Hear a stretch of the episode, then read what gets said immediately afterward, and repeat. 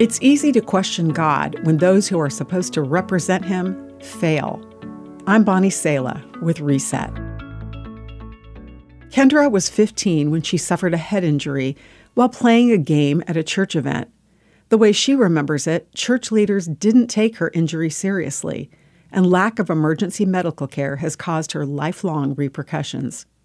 When Joseph told his youth pastor that his father was hitting him, he was told to show more respect for the role of father despite the violence. Both had no use for church after that. Perhaps you've been hurt by religious organizations or people. Many of us can relate to having our faith impacted by leaders for better or worse.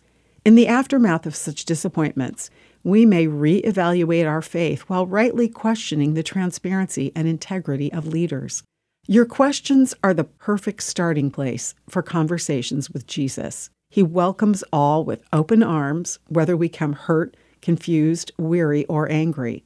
Finding God in these moments brings us back to simple relationship with God. Our faith should never rest on the words of a human leader. In the wake of disappointments, we're reminded to place our hope entirely in Jesus, not in the way that people represent him.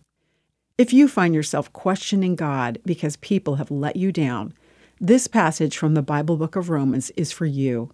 Just because they were unfaithful, does that mean God will be unfaithful? Of course not. Even if everyone else is a liar, God is true. Let God meet you in this time as He reveals His truth. Cling to God even as He exposes those who fail to represent Him. I'm Bonnie Sala with Reset. To read, share, or hear this again, or to find more resources like this, visit guidelines.org.